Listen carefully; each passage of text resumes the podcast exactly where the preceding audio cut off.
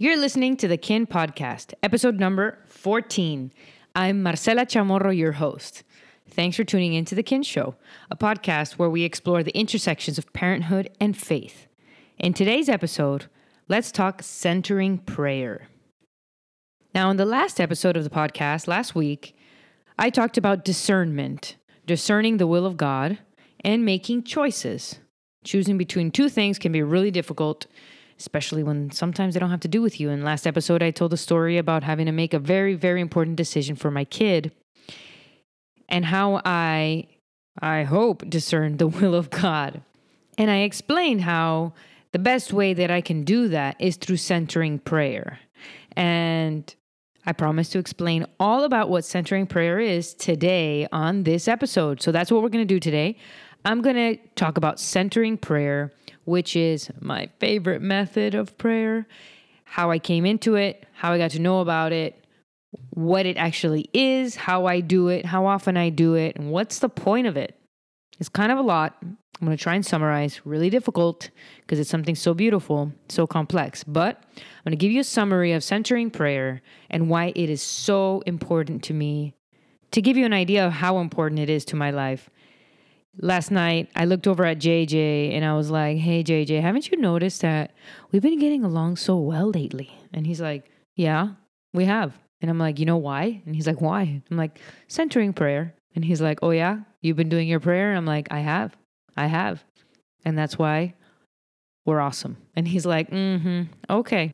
So today I'm going to tell you all about it so you too can enjoy some of the fruits, the peace of mind, the awesomeness that comes with centering prayer. All right, let's do it.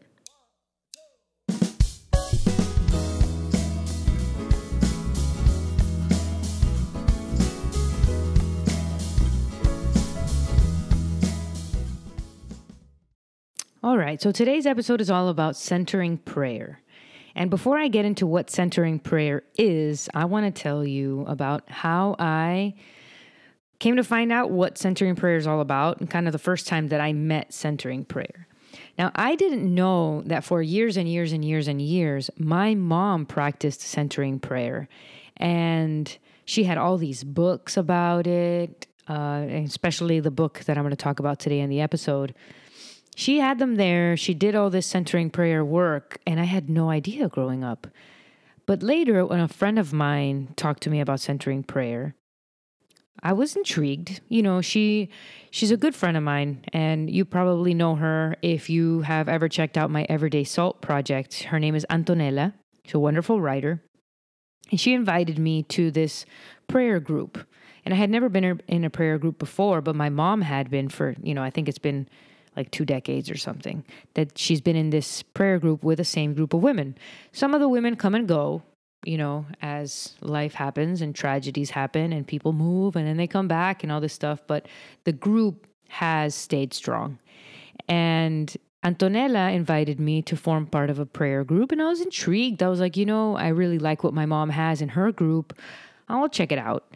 And I was at a stage in my life where I had kind of rekindled my faith. And it's not that the faith had ever gone away, it's that I had never really understood my faith as strongly as after I had kids. Now, I've talked about this on the podcast before about how, you know, having children for me really it made it all of the things that I had heard about in church, all the things that people, you know, say in CCD classes and things like that it kind of made finally made sense to me. You know, unconditional love made sense to me. The 10 commandments, a lot of them like didn't make sense to me that much until I had a child and I could understand. It was more practical and I could tangible. You know, I I tangibly could understand holding this child what these things meant. So that's kind of where God met me. And so Juan Jose was, I don't know, maybe like a year old, year and a half, when Antonella invited me to this prayer group, and I was intrigued. And so I went to the first meeting, and I can say there was definitely more more of us at that first meeting than there are now. you know, people trickle out after they hear what what it's all about. So anyways, at this first meeting Antonella kind of described a little bit about centering prayer, what the format would be for the prayer group, and that we would all go to a retreat. And I went to the retreat, which was about a month later. And in that retreat, they described centering prayer for me. And I fell in love, not only with the practice of the centering prayer itself, but also the fruits that came from it. Um, I've been doing it on and off for the past two plus years. It's been, has it been three? I'm not even sure at this point. It might be three. It's been a wonderful, wonderful practice for me to incorporate into my life. And I'm excited to share it with you. It's not for everybody. It's definitely not. But you know, you can make it your own. And I think it's just interesting to learn about it. Even if you never do it, there are some interesting concepts that I learned through centering prayer, like at that retreat, that even if you never did a single minute of centering prayer in your life, you know, learning about the false self and all these things that I'll talk about today are really, really powerful. So let's talk about what centering prayer is. Centering prayer is kind of like meditation, sort of.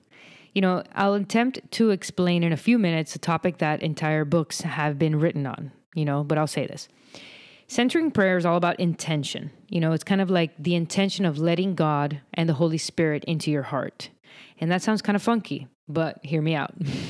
I once had a um, my one of my mom's friends from her prayer group told me that all she has to do is put her intention, put her part, which is 1%, and God does the rest, which is 99%. She's like, all I have to do is sit and try, and that's enough.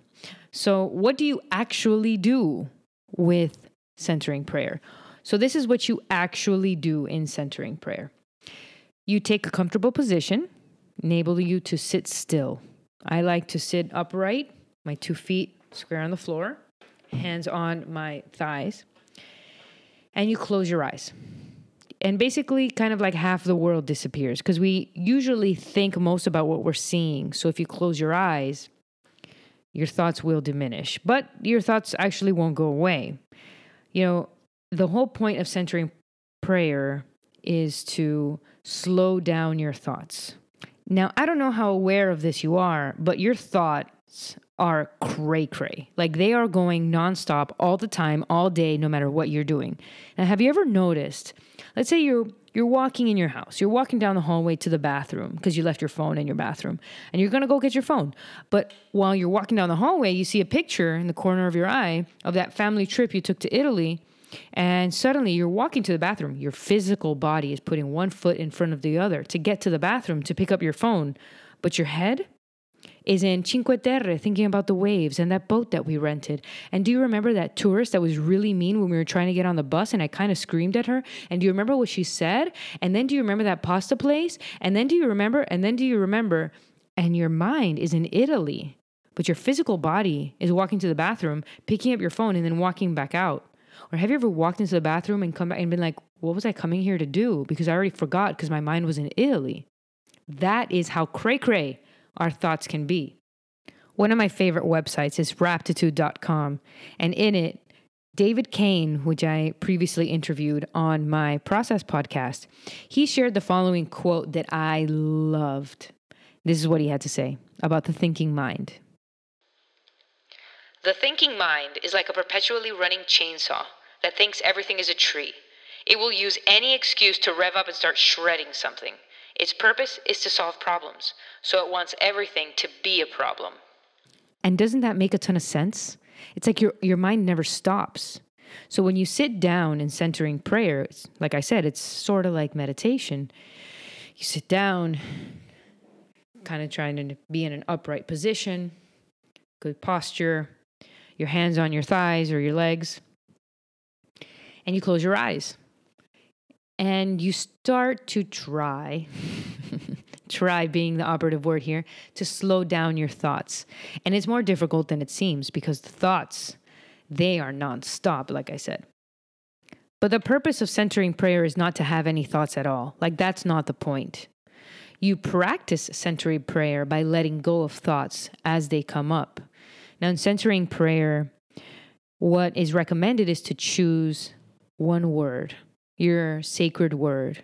I remember when I first started, I used heal me which is not one word, it's two, but you know, whatever. And you're supposed to come back to the sacred word to kind of divert from those thoughts. So when you're sitting in centering prayer, your eyes closed in a comfortable position, and you're trying to get your your thoughts to slow down. But then you start thinking about soccer practice, which is going to be really hot and humid, and you can't, you don't want to go, and the ants on the floor, and then you realize that you've been thinking, and so you go back to your sacred word, heal me, and you try again to just be. Now that's really hard. And one of the main pitfalls of centering prayer or meditation is to judge how many thoughts you had, how long it, you went on that whole thinking parade before you even realized that you were thinking and went back to your sacred word. And that is a common thing, but you can't judge it. You just got to let it be. Some days there's going to be tons of thoughts. Some days there are going to be no thoughts at all. Either way, nothing is good or bad. The whole point is that you're doing your best and you're you sat down. Now most people do centering prayer for 20 minutes at a time. You know, a lot of people say I med- I meditate 20 minutes. So in this case I'm going to use meditation and centering prayer as, you know, like a similar practice. And at the end I will discuss how they are different. But right now for the sake of like what you actually do when you are in centering prayer, let's think about it as well as meditation.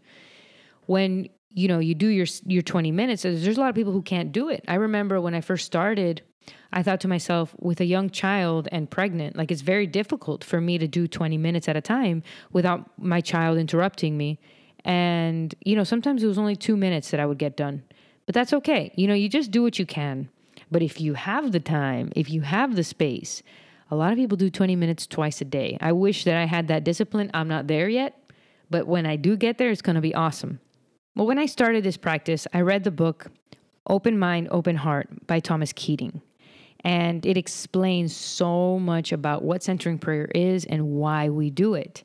And in it, Father Thomas Keating explains that centering prayer is nothing new to the Catholic Church. Like it's been around forever. But after the first 16 centuries of the church's history, something happened. And you know, it was after the Reformation that the kind of heritage of centering prayer as a tradition was lost. And there are a lot of reasons for that that I won't get into. You can read Open Mind, Open Heart if you want the whole history on why centering prayer was kind of banned from the Catholic Church. But, you know, now in the 20th century, with the advent of like kind of like cross cultural dialogue and and meditation is a huge thing whether it's buddhist or catholic or hindu like everyone is coming around to this idea of meditation as a positive thing.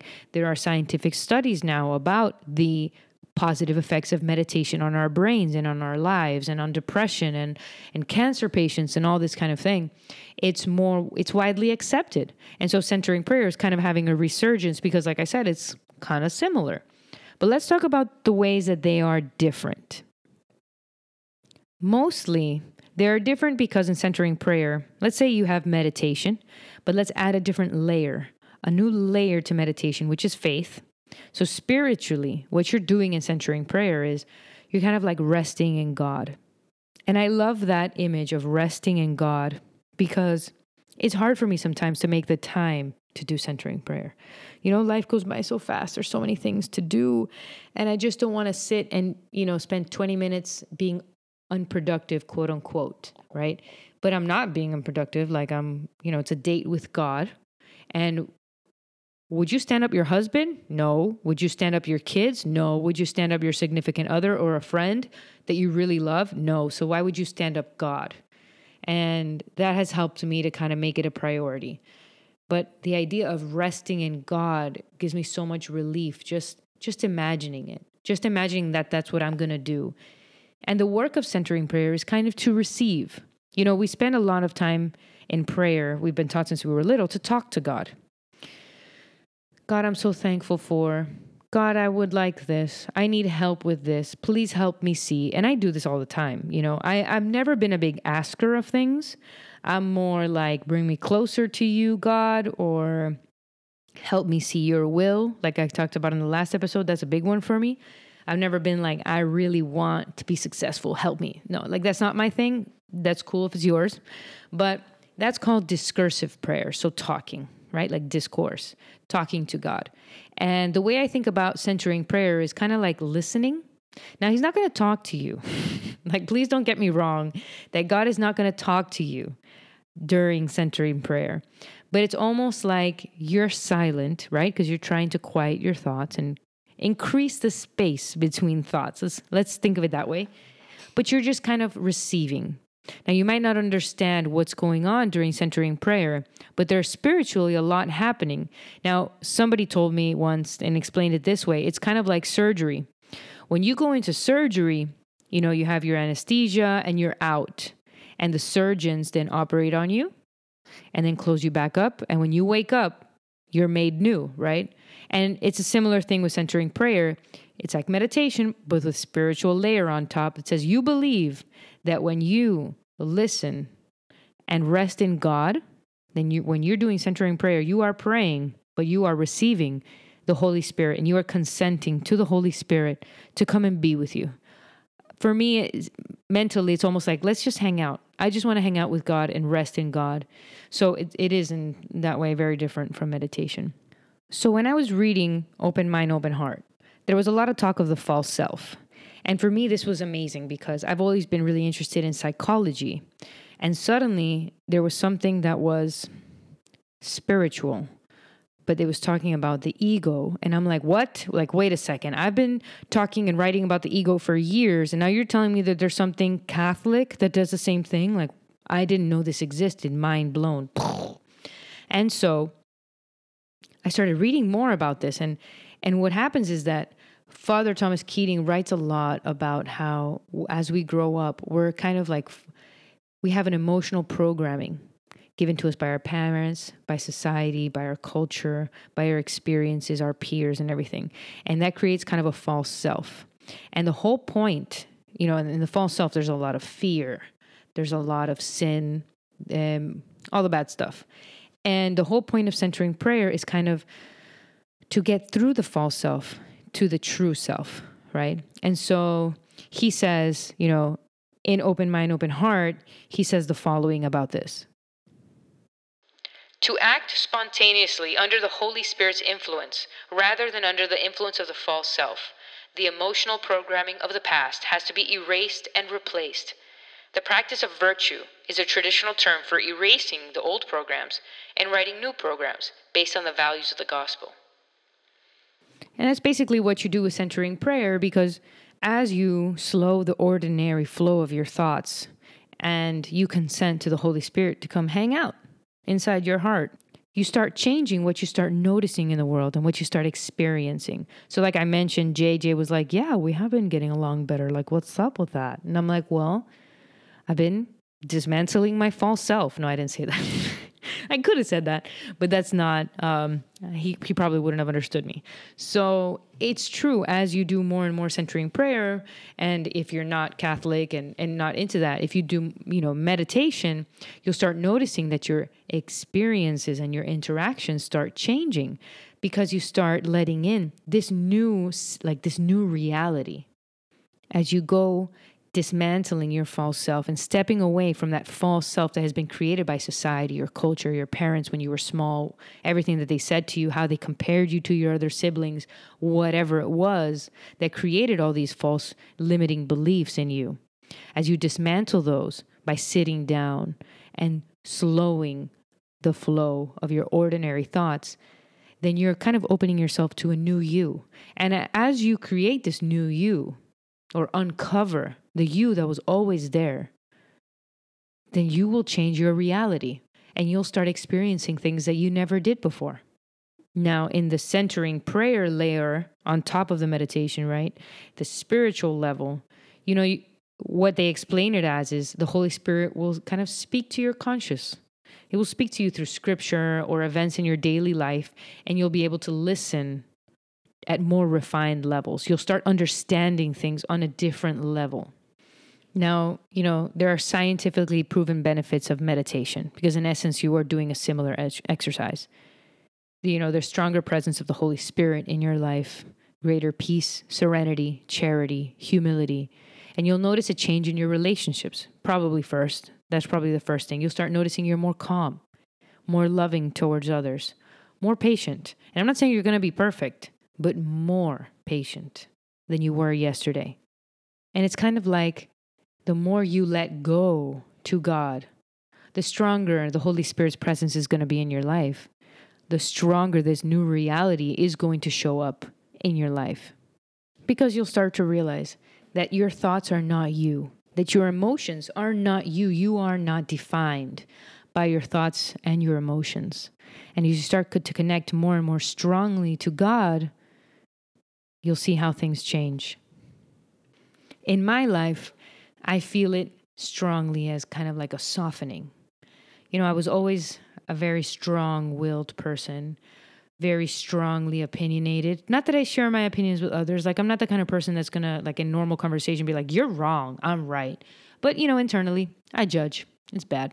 I shouldn't do it, but I do it. And I feel like with through centering prayer, God has kind of softened the edges of my personality.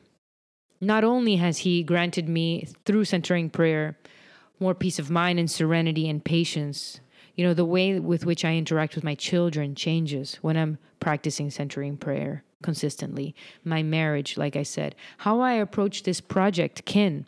You know, a few years ago, I wouldn't have been able to do this, put myself out there, share this stuff where I know people can criticize. People, some, most people don't get it. That's okay. A lot of the times, you know, I think how amazing that I don't care, you know, how many people are listening or how many people are following. Of course, I want people to listen, but because I want to be able to help them, not because I want my listener counts to be like super high or I want my follower count to be super high. Like that doesn't matter to me anymore. And that is a grace of God. That is not like I take no credit for that, you know? It's interesting the mysteries of God and, and how He, you know, He transforms us. I'm so grateful for it every single day.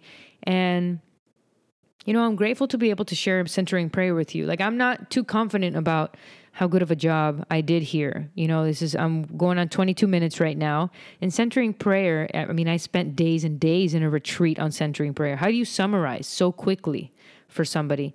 But I did my best because we don't have days and days to go over it. But what I will do is include in the show notes more details. If you're interested in centering prayer, I'll have some YouTube clips on Father Thomas Keating talking about centering prayer because he is so helpful. Some books by Father Thomas Keating, and everything that you know I've consumed on the topic. Um, but I will say that after a little bit of instruction, you just got to start practicing. You know, I remember at the first retreat that I went to, it was not like half an hour into instruction that we started. We did two minutes of centering prayer because the fruits come from the practice of centering prayer by sitting down and doing it, not by learning about it. So I just wanted to give you a short introduction to what it is. And hopefully you, you know, you become interested in it and try it out. Try it out at home. Nobody's watching, you know. There's no way to do it wrong. Hopefully you just you end up feeling what I feel, which is not only so much serenity and peace and a different, like a softening on the edges of my personality, which is all true. But at the same time, you know, when I'm having a bad day or when I'm having a busy day, or the truth is, every day that I'm having a day, I feel the desperate need to sit down and rest in God. And it gives me so much relief, so much consolation it's like taking a deep breath. And I'm so grateful for it. I'm so grateful to have this practice to lean on. And you know, I don't need anything to do it, just my own body. I just sit and I do it. And even if I only have two minutes, it's like a reset button. And you know, it has changed my life. So even if I did a bad job of explaining it, I'm sorry. I did my best. Um, I'm honored to be able to share it with you because it is such a big part of my life. And I hope that if you are interested, you'll check out the show notes. It'll be at kinpodcast.com slash 14. And I'll have some resources there in case you are interested in this awesomeness of a prayer. So thank you for listening. I really hope you'll tell me what you think if you try it out. If you're interested in centering prayer, I can do another episode on it in the future. And just let me know what you think. You know, you can leave us a review or a rating on iTunes. You can also hit me up on Instagram, Kin the Studio on Instagram. I'm also at kinpodcast.com. like I said, kinpodcast.com slash 14 for this episode's show notes. And just let me know what you think. Really curious and happy to help in any way. If you think I should be doing something better, let me know. If I'm doing something well, let me know because encouragement is gold to my soul right now.